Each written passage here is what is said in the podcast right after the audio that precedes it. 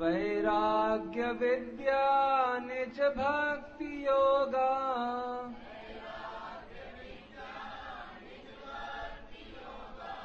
वैराग्यविद्या निज भक्तियोगा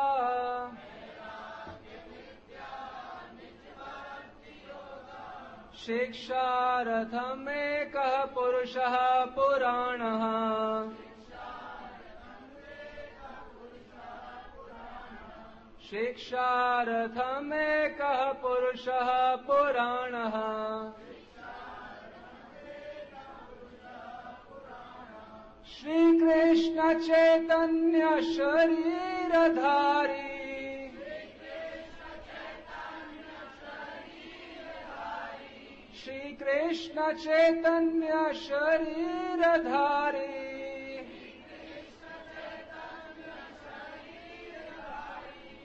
शरीरधारी श्री कृष्ण चैतन्य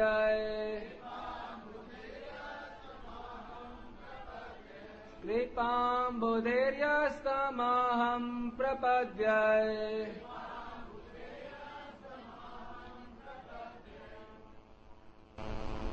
श्री गौर सुंदर की लीला भूमि इस नवद्वीप धाम में इस समय आप यहाँ बैठ के गौर लीला श्रवण कर रहे हैं। इससे पता चलता है कि श्री गौर सुंदर की विशेष कृपा को प्राप्त है।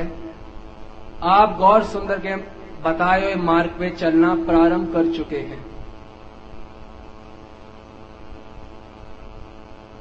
शिला प्रबोधनानंद सरस्वती इत्यादि महान आचार्य बताते हैं कि जो भी व्यक्ति इस जन्म मृत्यु के जंजाल से निकलने की चेष्टा भी करता है, वो व्यक्ति अत्यंत भाग्यशाली है। फिर वह उससे ऊपर जाके बताते हैं, उससे भी भाग्यशाली वो व्यक्ति है जो कि भगवान नारायण की, वैकुंठपति नारायण की उपासना में रक्त होता है। फिर भाग्यशाली की सीमा और बढ़ाते हुए कहते हैं, परंतु जो नंद नंदन की उपासना में रत होता है, वह उस साधक से भी ज़्यादा भाग्यशाली है, जो वैकुंठपति नारायण की उपासना में रत होते हैं। अब श्री कृष्ण की भक्ति कर रहे हैं, उसमें भी भाग्य की अलग अलग कैटेगरीज एंड डिविजन्स हैं। जो श्री कृष्ण के साख्य की उपासना करता है श्री कृष्ण का सखा बनना चाहता है वो वैकुंठपति की उपासना करने से भी श्रेष्ठ है। परंतु जो वात्सल्य भाव में श्री कृष्ण की उपासना करते हैं, वो उनसे श्रेष्ठ हैं जो सख्य भाव में श्री कृष्ण की उपासना करते हैं। परंतु जो मधुर रति में श्री कृष्ण की उपासना करते हैं, माधुर्य भाव में, गोपी भाव में, उन्हें सर्वप्रथम श्रेणी में लिया गया है। सर्वप्रथम श्रेणी में भाग्यशालियों की। अब गोपी भाव की उपासना तो श्रीमन महाप्रभु के काल से पूर्व भी की जाती थी। परंतु ये श्लोक कौन लिख रहे हैं? श्रीपाद प्रबोधानंद सरस्वती। वह क्या कह रहे हैं कि जो मधुरति की उपासना करते हैं श्री कृष्ण की, उनसे उनमें भी सर्वश्रेष्ठ वो हैं जो राधा दासी हैं। जो राधा रानी की निज सेविकाएँ हैं, वो सबसे ज़्यादा भाग्यशाली माने जाते हैं। शास्त्रों में ऐसा वर्णन है, सारे वैकुंठ, सब गोलोक के सब सुख को एक तरफ़ रख दिया जाए, और राधा दासियाँ जो केवल कुंजों से, कुंज रंध्रों से निहार के राधा कृष्ण को दर्शन करती हैं उस सारे आध्यात्मिक सुख के मुकाबले अगर एक समुद्र है, राधा दासी का सुख तो सारे सुख को इकट्ठा कर लिया जाए तो समुद्र की एक बूंद के बराबर भी नहीं है। सब नंद, यशोदा, ललिता, विशाखा, दशरथ, हर प्रकार के गोलोक, वैकुंठवासी, सबके सुख को मिला के इकट्ठा कर दिया जाए। और एक राधा दासी, मंजरी के सुख को एक तरफ़ रख दिया जाए। तो वो एक समुद्र के सुख के बराबर है और बाकी सब सुख मिला के एक बूंद के बराबर है। ये है अनर्पित चरण। ये है वो महादान जो श्री गौरांग सुंदर प्रत्येक बद्ध जीव को देना चाहते हैं इस कलयुग में। ये कलयुग की कामना तो देवता हर युग में करते हैं कि हमें कलयुग में जन्म हो क्योंकि हरिनाम ग्रहण करके हम शीघ्र ही जन्म मृत्यु के चक्र से पार जा सकते हैं। ये प्रत्येक कलयुग में कामना होती है। परंतु यह कलयुग ये कलयुग की कामना ये कलयुग सबसे विशेष युग है जो कि बद्ध जीव सबसे गिरा हुआ जीव मांस अंडी खा, खाने वाला जीव तक यदि सही भक्ति पद का आश्रय ग्रहण करे तो राधा रानी के सानिध्य में पहुँच सकता है, उस चरम परम आनंद का अनुभव कर सकता है, जो कि माँ नंद यशोदा माता, नंद महाराज कोई भी अनुभव नहीं अनुभव नहीं कर सकते। आज श्री गौर सुंदर का आविर्भाव महोत्सव है। तो किस प्रकार से हम गौर सुंदर को अपने जीवन में ला सकते हैं। और गौर सुंदर की भक्ति करें किस प्रकार से हम राधा दासी बनने के और शीघ्र अति शीघ्र प्रगति कर सकते हैं, उसको कुछ समझने की चेष्टा करेंगे। अब जो हम कथा आपको बताएँ, आप उसे महसूस करें कि ये कथा आपके सामने चल रही है। कान से नहीं सुने, हृदय से सुने। और कथा सुन के अपने हृदय पटल पे उसे उतार लें। यथा यथा गौर पदार बिंदे जिस मात्रा में गौर सुंदर के चरणों में रति होगी, अगर होगी तो उतनी शीघ्र रति राधा दासी पदवी प्राप्ति करने में भी हो सकती है। गौर सुंदर का चरण आश्रय किए बिना राधा दासी पदवी प्राप्त होना असंभव है। ये किस प्रकार से है, आज इसे हम समझने की कुछ चेष्टा करेंगे। श्री गौरंग महाप्रभु 24 वर्ष प्रथम रहे थे नवद्वीप के अंदर और अपने अंतिम 24 वर्ष रहे थे नीलाचल में, जगन्नाथपुरी में। तो हम सब जानते हैं, श्री गौरंग सुंदर राधा व कृष्ण का मिलित तनु है। राधा भाव जो है, उन्होंने परिपूर्ण रूप से अंगीकार कहाँ किया था? जगन्नाथपुरी में। उसमें वे परम विरह की परम अवस्था में होते थे। ये जो श्री कृष्ण विरह उन्माद दशा है, इसका वर्णन करना और उसे समझने में श्री गौरंग महाप्रभु की शक्ति सहायक हो सकती है। नहीं तो इसको समझना। ध्यान दीजिए, गौरंग महाप्रभु की लीला को समझने की शक्ति मनुष्य के बस के परे है। मनुष्य अपनी बुद्धि से गौर सुंदर की श्री कृष्ण विरह उन्माद दशा को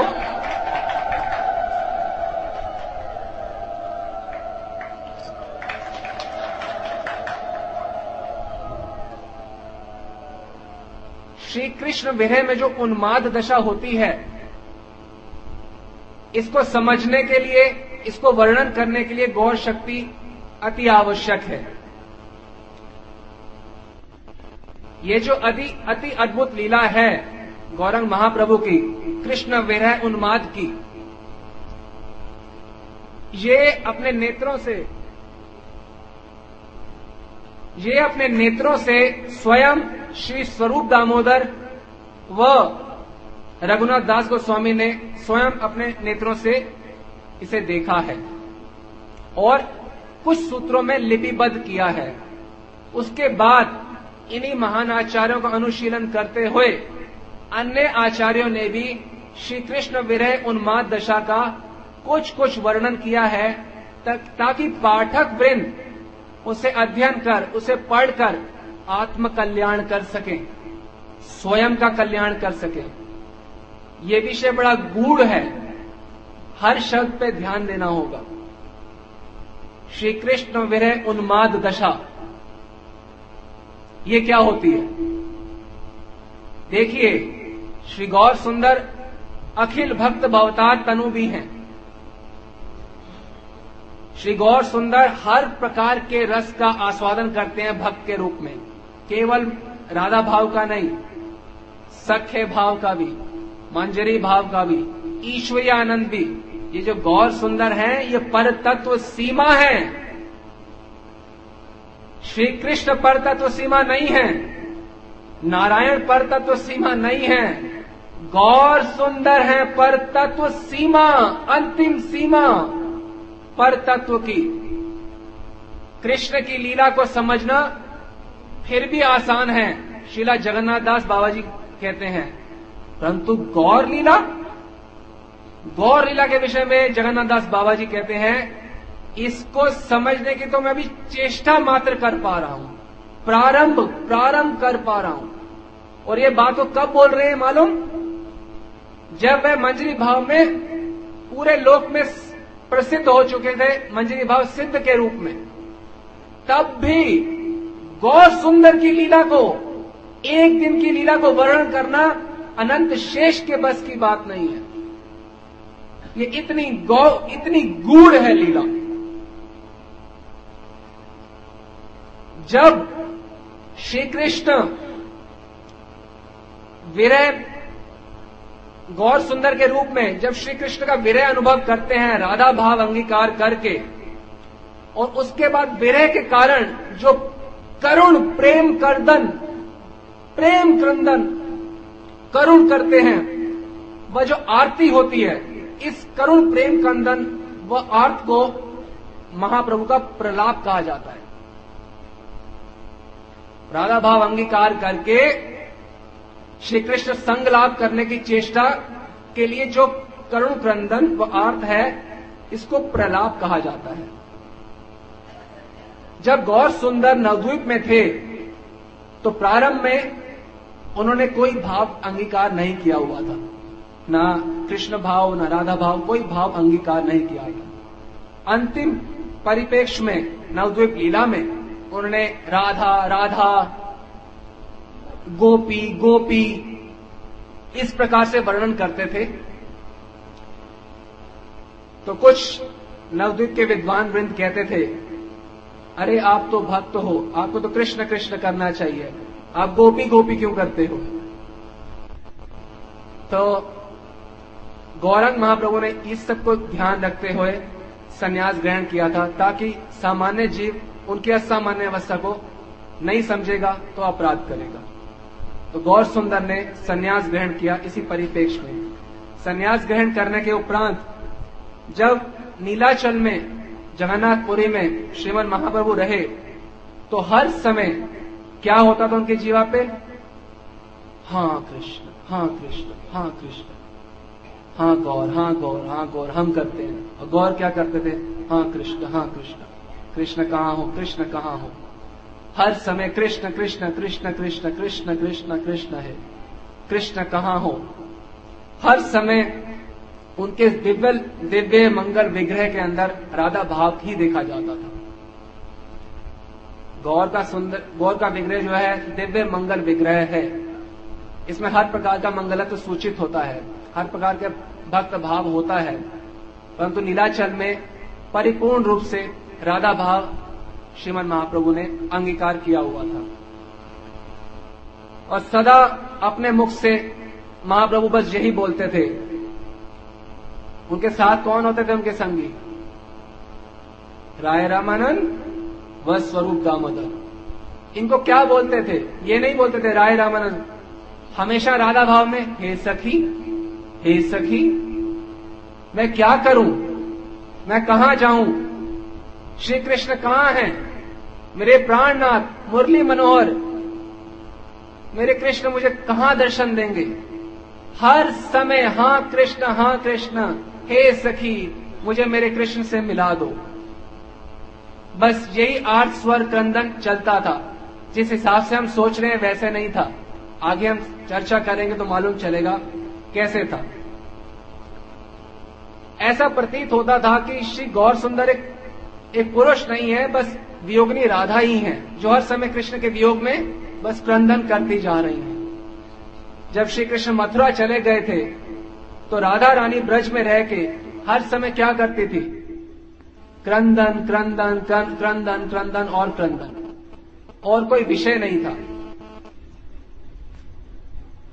वास्तव में भक्त का जीवन भी ऐसे ही होता है। कैसा होता है?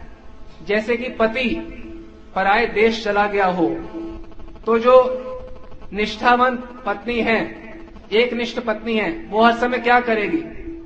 तो पति की याद में उसको सोच के ही बस क्रंदन करती रहेगी। ना उसे खाने में रुचि होगी, ना अच्छे कपड़े पहनने में, ना गहने डालने में, ना किसी और चीज़ में। किसी चीज़ में रुचि रहेगी उसकी? ठीक उसी प्रकार से श्री गौरंग महाप्रभु ना कुछ खाने का होश, ना सोने का होश, कपड़े हैं या नहीं, किसी प्रकार का कोई होश नहीं रहता। तो हाँ कृष्ण हाँ कृष्ण करते करते किसी तरह तड़फते तड़फते सारी रात बीत जाती थी। और स्वरूप दामोदर व रामानंद राय सारी रात कुछ ना कुछ कथा कर, करके कर, करके रात को बिता देते थे। तो ये एक दिन का चित्रण है कि महाप्रभु किसी प्रकार से रात काटी, क्योंकि महाप्रभु को संभालना लगभग असंभव होता था, स्वरूप दामोदर व रामानंद राय के लिए भी। तो सुबह उठी तो बहुत प्रयत्न किया, स्वरूप दामोदर ने, कि महाप्रभु का जो भाव है, वो चलाए मानो, बदले। अनेक प्रकार की चेष्टाएँ करी कि भाव बदले, पर भाव बदला नहीं बिल्कुल भी। महाप्रभु के समक्ष जगदा, जगदानंद पंडित आए, उन्होंने प्रणाम किया। महाप्रभु की आँखें खुली हैं परंतु उनकी ओर देख के भी देख नहीं पा रहे। उनके कान में, उनके कर्ण गुहारों में कुछ सुनाई नहीं दे रहा। स्वरूप दामोदर ने बोला, हे महाप्रभु, आपके रघुनाथ दास आए हैं, वो आपको प्रणाम कर रहे हैं। परंतु महाप्रभु क्या है कि उन्हें कुछ सुनाई नहीं दे रहा, उन्हें कुछ दिखाई नहीं दे रहा। ये है एक निष्ठता, अपने ईष्ट की प्राप्ति में जब कोई होता है, ना उसे कुछ दिखाई देता है, ना कुछ सुनाई देता है। अरे दिखाई सुनाई तो छोड़िए। जो मंजरी भाव के वास्तविक उपासक हैं, वह तो श्री कृष्ण को भी नहीं पसंद करते बिना राधा रानी के। इस संसार के रसगुल्ले गुलाब जामुन में ये सामान्य साधक पिस जाता है। बहुत ही शोक और शर्म का विषय है ये। धन के धन के लोभ में। ईष्ट निष्ठा के बिना ईश की प्राप्ति हो ही नहीं सकती, त्रिकाल में नहीं हो सकती, ईष्ट निष्ठा के बिना ईष्ट की प्राप्ति। जो ईष्ट निष्ठ हैं, हम मंजरी भाव के उपासक, ना तो कभी वो सीताराम की उपासना में जाएँगे, ना वो नरसिंह भगवान की उपासना करेंगे, ना वो किसी और देवी देवता की उपासना में रत होंगे।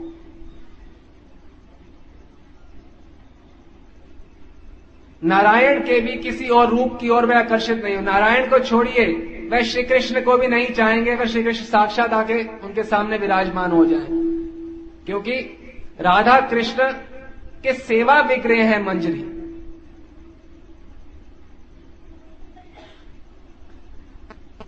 तो महाप्रभु के समक्ष जब सुबह आए जगदानंद पंडित रघुनाथ दास गोस्वामी, उन्हें प्रार्थना कर रहे हैं स्वरूप दामोदर के इनके इनको दर्शन तो दीजिए।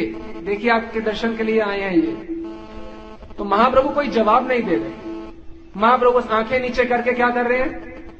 जो वो पहले कर रहे थे। क्रंदन क्रंदन और क्रंदन। नीचे कीचड़ जमे जा रहा है। कीचड़ बढ़ता जा रहा है, बढ़ता जा रहा है। हमारे क्रंदन वैसा नहीं होता था, जैसे हम एक बूंद वाला आँसू। नहीं। पिचकारी निकलती थी राधा रानी की गौरंग महाप्रभु के नेत्रों से। पिचकारियाँ। सामने वाले व्यक्ति पूरे भीग जाते थे, जैसे कि स्नान करके आए हैं। ऐसा क्रंदन महाप्रभु का निरंतर चलता जा रहा था, और साथ में उनके होठ भी चल रहे थे। होठ चल रहे हैं, ऐसे स्पष्ट पता चल रहा है कि वे अपने प्रियतम का नाम ले रहे हैं। कृष्ण कृष्ण कृष्ण कृष्ण कृष्ण कृष्ण कृष्ण बार बार नाम ले रहे हैं, नाम ले रहे हैं, नाम ले रहे हैं, क्रंदन कर रहे हैं, क्रंदन कर रहे हैं। अगर ये काफ़ी नहीं हुआ तो कृष्ण, दीर्घ श्वास ले लेके ले लेके इस प्रकार की दशा हो रही है कि मालूम ऐसा लग रहा है स्वरूप दामोदर को कि अब महाप्रभु बच नहीं पाएँगे। महाप्रभु जब कृष्ण विरह में, उन्माद में होते थे तो बस लगता था, अभी प्राण विसर्जन कर देंगे। तो जो उनके सखा हैं, जिनके प्राण उनमें हैं, साथी हैं, स्वरूप दामोदर, राय रामानंद, वो इतनी चेष्टाएँ करते रहते थे, प्राण से उत्पन्न चेष्टाएँ, कि किसी तरह महाप्रभु को आज का दिन कटवा दें। जैसे जैसे समय बीत रहा है, कौन सा समय है ये? सुबह का। सुबह का जैसे जैसे समय बीत रहा है, महाप्रभु का विरह और बढ़ता जा रहा है। विरह बढ़ता जा रहा है, श्वासें बढ़ती जा रही है। लंबी लंबी, दीर्घ श्वासें, कृष्ण कृष्ण कृष्ण नाम चल रहा है, किसी की ओर देख नहीं रहे। कुछ नित्य कृत्य भी सुबह का कुछ भी नहीं किया। स्नान और आहार तो बहुत दूर की बात है। कुछ स्नान नहीं, कुछ आहार नहीं, कुछ नित्य कृत्य, कुछ भी नहीं किया। तो स्वरूप दामोदर ललिता सखी हैं। उन्होंने एकदम से एक चंडीदास का पद गाया। क्या पद है वो? कहा भाई अंतर व्यथा राधा के मन माही, बैठी निर्जन भवन में कहत सुनत कुछ नाही। कहा भाई अंतर व्यथा राधा के मन माही? ऐसी क्या व्यथा है जो राधा के मन में है? निर्जन में बैठी है, कहत सुनत कुछ नहीं? कुछ कहती नहीं है, कुछ सुनती नहीं है। ये पद पद चंडीदास का गाया, स्वरूप दामोदर ने। ये सुनते ही गौर चंद्र चमक उठे। ईष्ट को किस प्रकार से सेवा करना है, स्वरूप दामोदर से सीखना चाहिए। स्वरूप दामोदर कौन है? ललिता सखी। और हम उनकी परंपरा में हैं। ललिता सखी के अनुगत्य में हैं। हम प्रणाली अपनी देखेंगे। तो सीखना चाहिए, उस समय क्या सेवा उपयुक्त है। उन्होंने पद गाया, पद सुनते ही गौर चंद्र चमक उठे। उन्होंने कहा अपने प्रेम विस्फारित नेत्रों से। नेत्र किससे बने हैं? प्रेम के बने हैं। विग्रह किसका है पूरा? प्रेम का बना हुआ। Embodiment of divine love Gaur Sundar. तो अपने प्रेम विस्फारित नेत्रों से इधर उधर देखे और रोते रोते, गिड़गिड़ाते हुए ललिता सखी, यानी कि स्वरूप दामोदर के पास पहुँचे और बोले, हे स्वरूप, मुझे मेरे प्राण वल्लभ के पास ले चलो। मैं और ऐसे जीवित नहीं रह सकता। स्वरूप दामोदर अब क्या करें? हाँ, उन्हें बोला हाँ हाँ प्रभु अवश्य। आइए मैं आपको अपने प्राण वल्लभ के पास ले चलता हूँ। स्वरूप दामोदर हमेशा ऐसे करते थे। नहीं तो प्राण रहेंगे नहीं तत्क्षण प्राण विसर्जन कर देंगे महाप्रभु। अब भगवान जो है उनके अंश के अंश के अंश जो शेष हैं, अनंत शेष हैं वह अनंत ब्रह्मांडों को धारण करते हैं। कहाँ पे? अपने हुड्स अपने फनों के ऊपर। और यहाँ पे महाप्रभु जो पर तत्व की सीमा है, उनकी क्या अवस्था है? कि वे खड़े भी नहीं हो पा रहे। वे खड़े नहीं हो पा रहे। कौन? श्रीमद महाप्रभु। तो जब भी गौरंग महाप्रभु का या श्री कृष्ण लीला का स्मरण करना है तो याद रखें, भगवान भाव में कभी नहीं करना। हमारे गौर सुंदर खड़े नहीं हो पा रहे। तो वह बाएँ व दाएँ ओर से ललिता व विशाखा, यानी कि स्वरूप राय रामानंद के कंधों पे हाथ रख के चलने का प्रयत्न कर रहे हैं, चलने का। किसी तरह थोड़ा आगे तक लेके गए तो महाप्रभु ने क्या देखा आगे? एक पुष्प वाटिका है। पुष्प वाटिका देखते ही श्रीमन महाप्रभु ने हाथ छुड़ाया ललिता विशाखा से और भागने चले, दौड़ पड़े। क्या सोच के कि ये क्या है? वृंदावन है ये। भागने लगे, छोड़ो मुझे वृंदावन आ गया। तो ये देखते ही उनके संगियों को, महाप्रभु के, उनके पीछे भागना पड़ा कि उनको किसी तरह पकड़े। बगीचे में पहुँचे तो महाप्रभु ने बोला, देखो, वृंदावन तो मैं आ गया। अब फटाफट, एकदम जल्दी मुझे मेरे प्राण मतलब से मिला दो। स्वरूप दामोदर की पहली समस्या क्या थी कि उनके प्राण रक्षा करना। दूसरी ओर उनको लेके चल रहे हैं तो महाप्रभु बोल रहे हैं अब तो मेरा वृंदावन आ गया अब तो एक ही कमी है मुझे मेरे प्राण बल्लभ से मिलाओ। अजय ये ये, ये बात बोली तो स्वरूप राम और राय रामानंद एक दूसरे की ओर देख रहे हैं अब क्या करें? अब कैसे महाप्रभु अब क्या जवाब देंगे? श्री कृष्ण कहाँ हैं? और ये सुन के बस गौरंग महाप्रभु रास पंचाध्याय से एक श्लोक उच्चारण करते हैं और कहते हैं कि अनेक फूलों का उदाहरण देते हुए कहते हैं कि आप सब फूलों ने जैसे कि पनस, प्रयाल, असन जम्ब अर्क, बिल्व, बकुल, आम्र इत्यादि, हे कदम, आप सब फूलों ने तो जन्म ही दूसरों के कल्याण के लिए लिया है। तो कृपया करके आप मुझे ये बताएँ कि मेरे प्राण वल्लभ कहाँ मिलेंगे? सर्वप्रथम किससे पूछ रहे हैं? फूलों से कि मेरे प्राण वल्लभ कहाँ मिलेंगे? और प्रत्येक वृक्ष वृक्ष से ऐसी जिज्ञासा करे जा रहे हैं, श्री कृष्ण कहाँ है? मेरे प्राण वल्लभ कहाँ है? परंतु उत्तर कुछ भी नहीं मिल रहा। तो महाप्रभु का उत्तर जब नहीं मिला, महाप्रभु को तो वे सोचने लग गए, ये जो पेड़ है ना, वृक्ष हैं, ये पुरुष जाति के हैं। तो पुरुष क्या जाने, स्त्रियों का जो दुख है, जो विरह है, उसको पुरुष क्या जाने? तो मैं गलत लोगों से पूछ रही हूँ, मुझे स्त्री जाति के वृक्षों से पूछना चाहिए। फिर तुलसी देवी, मालती, युथी, माधवी, मल्लिका, इन वृक्षों से महाप्रभु ने पूछना शुरू किया।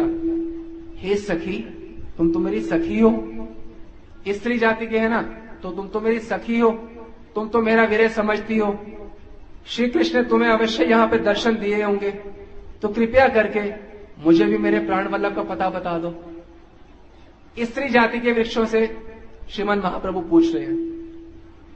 अब वहाँ से उत्तर नहीं आया तो कृष्ण किसके पास गए? तुलसी महारानी के पास। सखी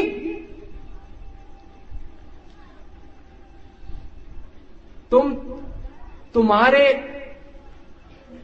तुम्हारे पत्रों की माला पहन के तो भ्रमरगण श्री कृष्ण के आगे पीछे घूमते रहते। आज भी पहनी होगी तुम्हारी, तुम्हारे से बनी हुई माला। तो बताओ, वह भ्रमणगण तुम्हारी माला पे भीमरात हुए, कहाँ गए हैं? तुम तो बताओ, तुम तो मेरी सखी हो। तुम तो गोविंद चरण प्रिय हो, कृष्ण तुम्हें कभी त्याग नहीं करते। तुम तो बताओ मुझे। अब तुलसी देवी से भी जवाब नहीं आया।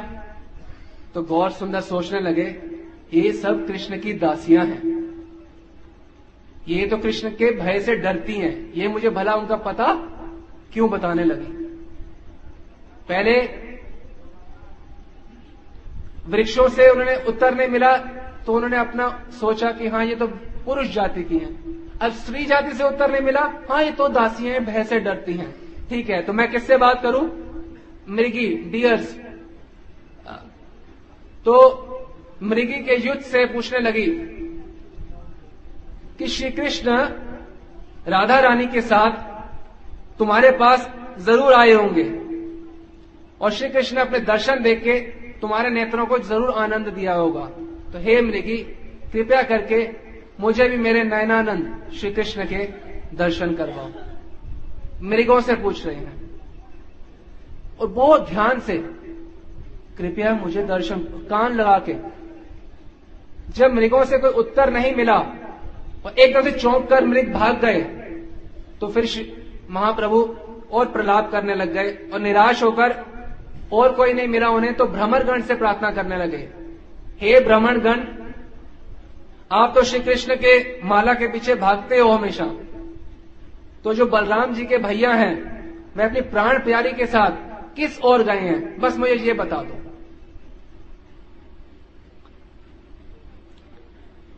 अब उत्तर तो प्राप्त फिर से नहीं हुआ। तो महाप्रभु से अब बिल्कुल सहन ही नहीं हुआ। बिल्कुल सहन नहीं हुआ। इस समय महाप्रभु कहाँ पे हैं? समुद्र के पास, नीलाचल में। तो जब उससे कुछ भी उत्तर कहीं प्राप्त नहीं हुआ तो वे अपना देह विसर्जन करने के लिए समुद्र की ओर भाग पड़े। और पीछे कौन है? राय रामानंद स्वरूप दामोदर। तो जैसे समुद्र की उन्होंने देखा, ये समुद्र नहीं है, उन्हें यमुना लगी। और यमुना की ओर वे जाने लगे, ये सोच के यहाँ पे श्री कृष्ण होंगे। तो दौड़े दौड़े जैसे ही जाने लगे, उन्हें कदम का वृक्ष दिखा और लगा, इसी के नीचे श्री कृष्ण खड़े हुए हैं। तो थोड़ी सांत्वना हुई कि अंततः मुझे श्री कृष्ण के दर्शन हो गए। और श्री कृष्ण के दर्शन से मेरा मन और मेरे नयनों को आनंद मिल रहा है, उन्हें ऐसा लगने लगा। और जैसे उन्हें ये लगने लगा, उन्हें प्रेम की मूर्छा आ गई। जब तक नेत्र खुले हैं, चेतना है, तब तक वो संभाले नहीं, संभल रहे। अब मूर्छा आ गई तो ऐसा लग रहा है कि प्राण शायद त्याग चुके हैं। अब ये सोचिए, राय राय रामानंद स्वरूप दामोदर की क्या अवस्था होती होगी उस समय। हर क्षण ये मुझे इनकी सेवा करनी है भगवान। ये अपने आप से बच नहीं सकते। अब एकदम मूर्छा में है। तो स्वरूप दामोदर राय रामानंद ने कृष्ण नाम कीर्तन शुरू किया उन्हें कानों कानों में। कृष्णा कृष्णा कृष्णा कृष्णा कृष्णा कृष्णा कृष्णा, हे। कृष्णा कृष्णा कृष्णा कृष्णा कृष्णा कृष्णा कृष्णा हे कृष्णा कृष्णा कृष्णा कृष्णा कृष्णा कृष्णा कृष्ण हे कृष्ण कृष्ण कृष्ण कृष्ण कृष्ण कृष्ण कृष्ण हे जैसे ही महाप्रभु ने ये कीर्तन सुना तो धीरे धीरे प्रेमावेश में उठकर बैठ गए और इधर उधर देखने लग गए, चकित नेत्रों से। अभी तो मुझे मेरे प्राण बल्लभ के दर्शन हुए थे, अब वह कहा चले गए हैं? आप सोचिए, प्रत्येक क्षण उनकी अवस्था क्या है? हर क्षण। तो उन्होंने बोला राय रामानंद को, जो विशाखा सखी हैं, जब भी श्री कृष्ण के बारे में राधा रानी ने कोई बात करनी होती तो किसको बोलती थी ज़्यादा? विशाखा सखी को। उन्होंने विशाखा सखी यानी कि राय रामानंद को बोला, हे सखी, मदन मोहन श्री कृष्ण चंद्र, जो नवजल धर की कांति के समान जिनकी कांति है, उन्होंने तनित पीले रंग की ऐसी धोती डाली है, जो बिजली की भांति चमकती है। अभी वही मेरे मदन मोहन, श्याम सुंदर, मोर मुकुट धारण करके वैजंती माला धारण करे हुए, वंशी बजा रहे थे। मैंने अभी उन्हीं श्याम सुंदर के दर्शन करे हैं। और यही श्याम सुंदर मेरे नेत्रों का आनंद बढ़ा रहे थे। अब अब अब वो कहाँ गए? अब कहाँ गए मेरे श्याम सुंदर? तो जब राय रामानंद को ये कथा सुना रहे थे तो राय रामानंद व स्वरूप दामोदर जो अंतरंग भक्त होते थे, मैं सिर्फ़ एक ही बात करते थे। बस जितना भी प्रलाप करते थे, वो किसी तरह बैठ के बस सुनते सुनते और सुनते। सुनने के अलावा कुछ कर नहीं सकते, क्योंकि प्रलाप बढ़ता ही जाता, बढ़ता ही जाता था। फिर जब ये खत्म हुआ तो बोले, महाप्रभु बोले, हे सखी श्री कृष्ण जो है वे अद्भुत मेघ स्वरूप है। नील नील कांति है, नील मेघ है। वे अद्भुत मेघ स्वरूप है और मेरे जो नेत्र हैं, वो चातक पक्षी के समान है। तो मैं तो उनके दर्शन करके, पान करके जीवित रह रही थी। कृष्ण मेघ रूपी पान कर रही थी, मेरी चातक रूपी नेत्र। तो अब श्री कृष्ण के लीला वर्षा से तो चौदह भवन अभिसिंचित हो रहे हैं। परंतु तो मेरा दुर्देव भाग्य तो देखो मेरा दुर्भाग्य तो देखो कि मुझे दर्शन हुए जो कि चौदह लो, लोकों में सबको हो रहे हैं परंतु मेरा भाग्य इतना खराब है कि वे अब में से फिर से ओझल हो गए हैं मेरे नेत्रों से। इस प्रकार से प्रलाप करते करते करते करते अनेक प्रकार के प्रलाप करते जा रहे हैं और उनका अंग प्रत्यंग जो है प्रेम में बिल्कुल विह्वल हो रहा है। तो अब तक जो थे, श्रीमन महाप्रभु कृष्ण के दर्शनानंद में बिल्कुल मग्न थे। बाह्य ज्ञान उन्हें बिल्कुल नहीं था कि साथ में कौन है। किसी प्रकार का ज्ञान नहीं था। तो किसी प्रकार से श्री कृष्ण श्री कृष्ण महाप्रभु चैतन्य महाप्रभु फिर से सामान्य दशा प्राप्त करें तो ये सोच के गीत गोविंद गाया स्वरूप दामोदर ने। गीत गोविंद का पहला श्लोक गाया जिसमें ये बताना चाह रहे हैं स्वरूप दामोदर कि श्री कृष्ण कहीं गए नहीं हैं। वे कहाँ पे हैं? वे रासलीला में ही हैं। रासे हरि में ही विहित विलासम स्मृति मनोमम कृत परिहासम। ये श्लोक गाया, फिर उसके बाद एक श्लोक और गाया। तो जैसे ही श्लोक गाने लगे, श्रीमन महाप्रभु अष्ट सात्विक विकार उनके देह में आने लगे, अरविंद और वह नृत्य करने लगे। जैसे जैसे श्लोक बढ़ रहे हैं, वैसे वैसे नृत्य बढ़ते जा रहा है, बढ़ता जा रहा है। और नृत्य भी कैसा होता था कि पाँव जो है, हाथ तक छूते थे। आप सोचिए, आप ऐसा नृत्य कर रहे हैं, आपके पाँव नौ फुट ऊपर जाके आपके हाथ को छू रहे हैं। और जितना श्लोक बढ़ते जा रहे हैं, कीर्तन, नृत्य उतना और बढ़ता जा रहा है। अब दो श्लोक गाए केवल। स्वरूप दामोदर ने। फिर उन्होंने सोचा और आगे नहीं गाएँगे। गाए तो महाप्रभु का शरीर का क्या होगा? ये, ये कल्पना से परे होगा। तो उन्हें श्लोक गाने बंद कर दिए। परंतु महाप्रभु तो अपने परम परिपूर्ण राधा भाव में उस समय है। वो बहुत महाप्रभु कहते हैं गाओ गाओ जबकि कुछ भी नहीं हो रहा सब एकदम चुप है। गाओ गाओ और गाओ और गाओ और गाओ। इस प्रकार से चलता रहा। और किसी तरह भक्तों ने महाप्रभु गौर हरि को घेरा और हरि बोल हरि बोल हरि बोल हरि बोल हरि बोल करके किसी तरह उन्हें बिठाया और मुँह पे थोड़ा छीटा दिया, उनका श्रम दूर किया और किसी तरह समुद्र स्नान कराया, आश्रम पर लेके आए, प्रसाद ग्रहण करवाया और थोड़ा सा चेष्टा करी कि विश्राम करे महाप्रभु। अब विश्राम तो क्या होगा? फिर महाप्रभु उसके बाद जगन्नाथ देव जगन्नाथ देव जी के दर्शन को पधारे। क्योंकि कार्य तो एक ही है, ईश्वर परम आविष्टा अब जगन्नाथ जी के दर्शन को पधारे तो उससे पहले कौन सा श्लोक सुना था उन्होंने? रासलीला का, कि महाप्रभु रासमंडल में है। तो वो जगन्नाथ जी के दर्शन कर रहे हैं, उनको दिख रासलीला रही है। जगन्नाथ जी के दर्शन में ना उन्हें और कुछ सुनाई दे रहा है, ना ही दिखाई दे रहा है। तो निर्निमिष नेत्रों से वह रासलीला के दर्शन करे जा रहे हैं, करे जा रहे हैं। और उनको अष्ट सात्विक विकार आ रहे हैं तो स्वरूप दामोदर ने क्या किया? महाप्रभु के ठीक पीछे जाके खड़े हो गए। राय रामानंद को इशारे से बोला, तुम साथ में खड़े हो जाओ। जगदानंद पंडित तो अन्य भक्तों को बोला, तुम और घेर के खड़े हो जाओ। कि महाप्रभु कभी भी प्रेम में मूर्छित हो जाएँगे। और उन्हें पकड़ना होगा। ये होती है काल उचित सेवा। अपने इष्ट के मन को जानना कि वो किस अवस्था में है और उसी अनुसार सेवा सब आयोजित करना, नियोजित करना।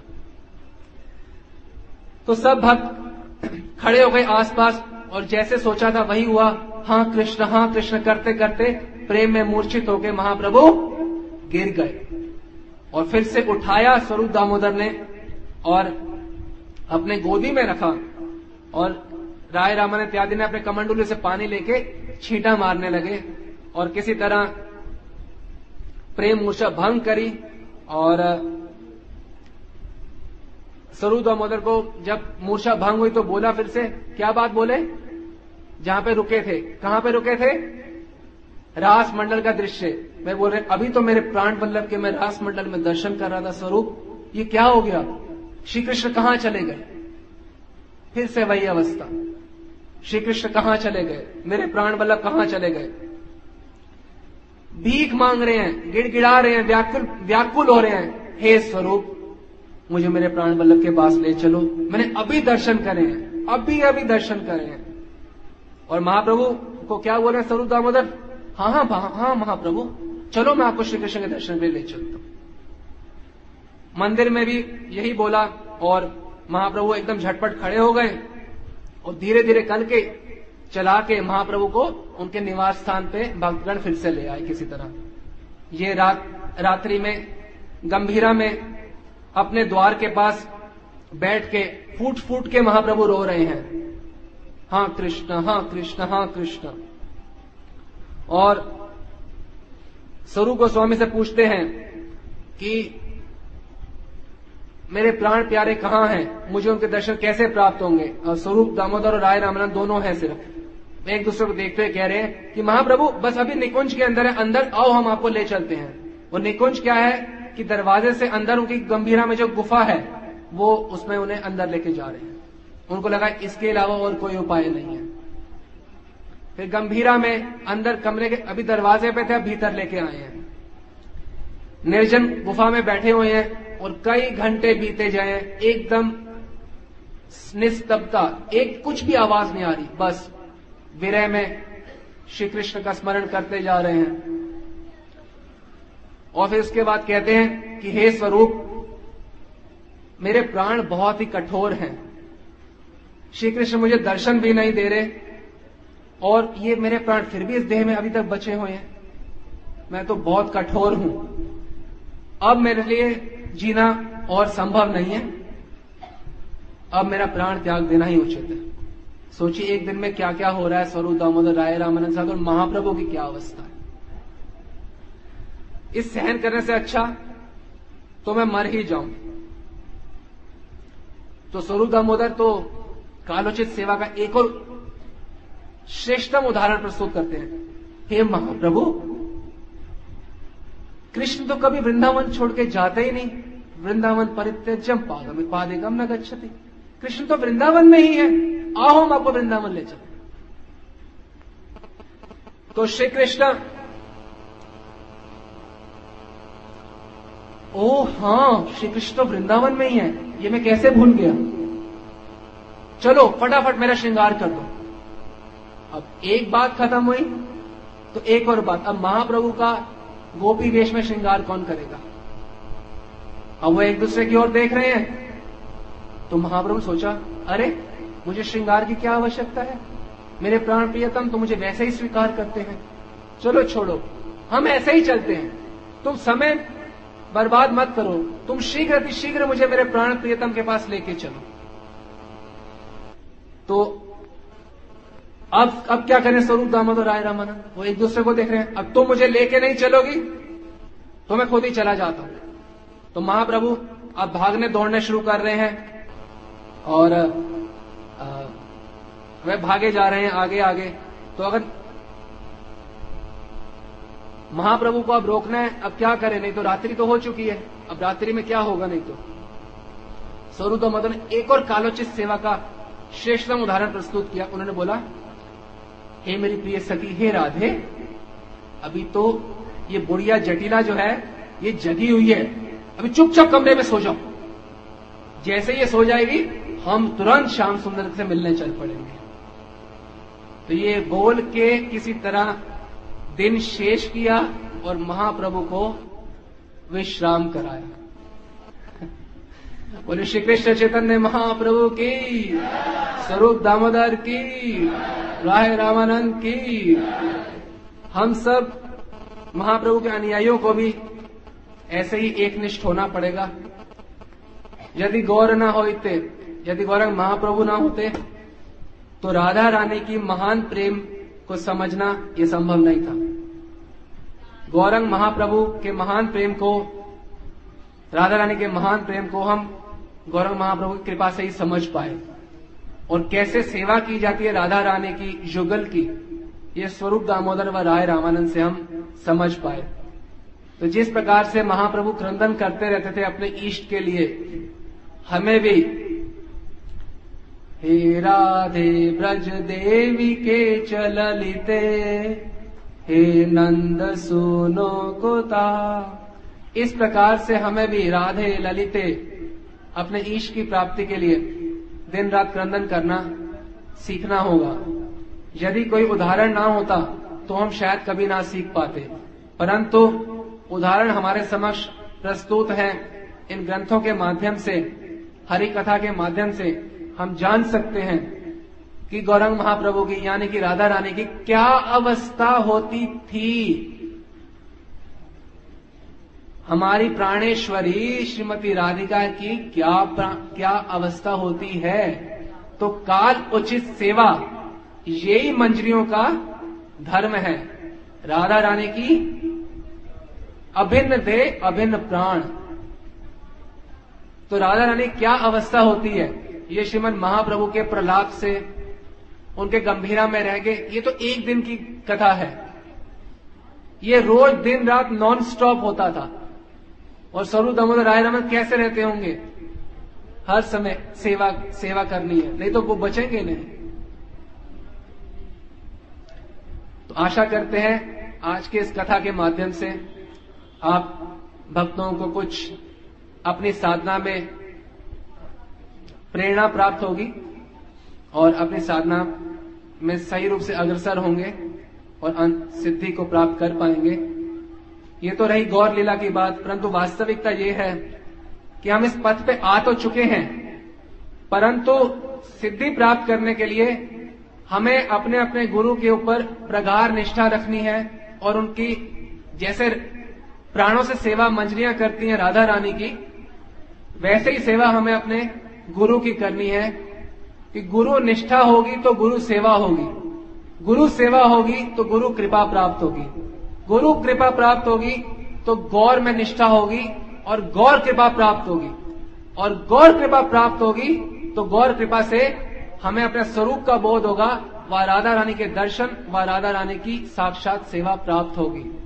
तो ये क्रम है, गुरु निष्ठा, गुरु कृपा, गौर निष्ठा, गौर कृपा। फिर उसके बाद राधा निष्ठा, व राधा रानी की साक्षात सेवा।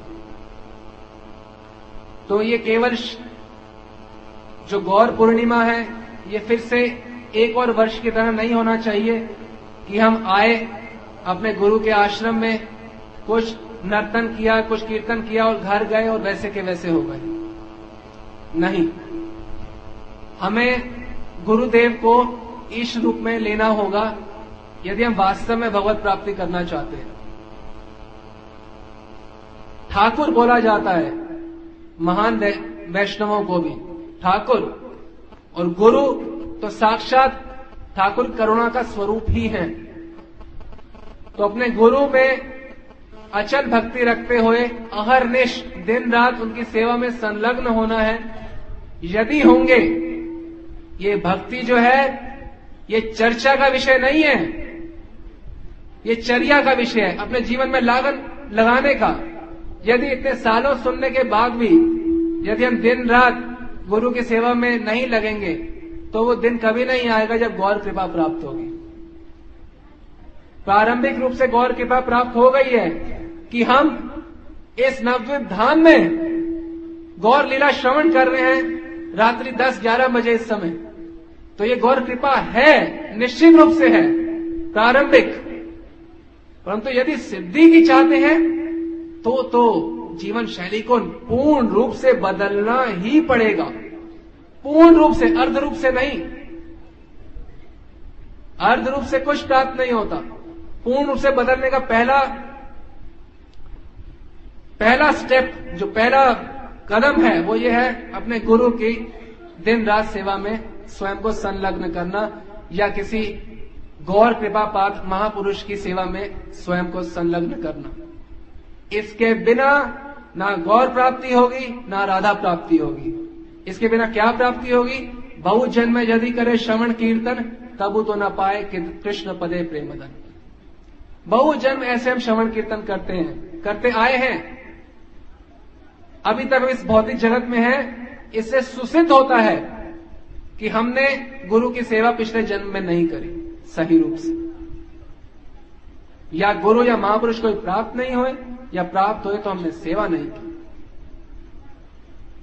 ईष्ट रूप में गुरु की सेवा करेंगे तो कृपा प्राप्त होगी।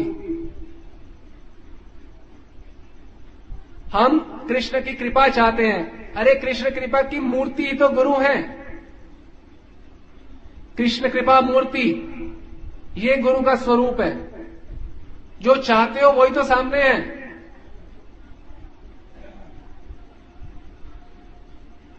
शिला स्वरूप दामोदर बाबा जी महाराज, आप लोगों के समक्ष हैं। आप कृष्ण कृपा चाहते हो मूर्तिमान स्वरूप भी आपके समक्ष है।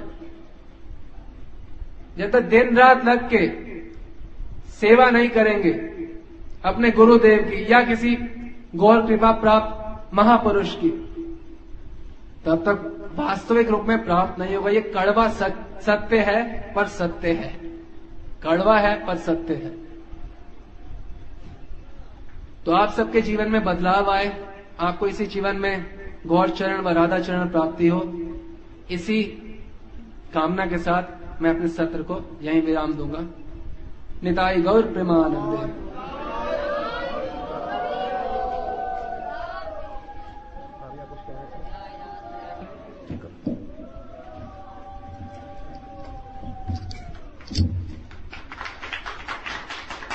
जय श्री राधे। गौर हरि बोल गौर हरि बोल।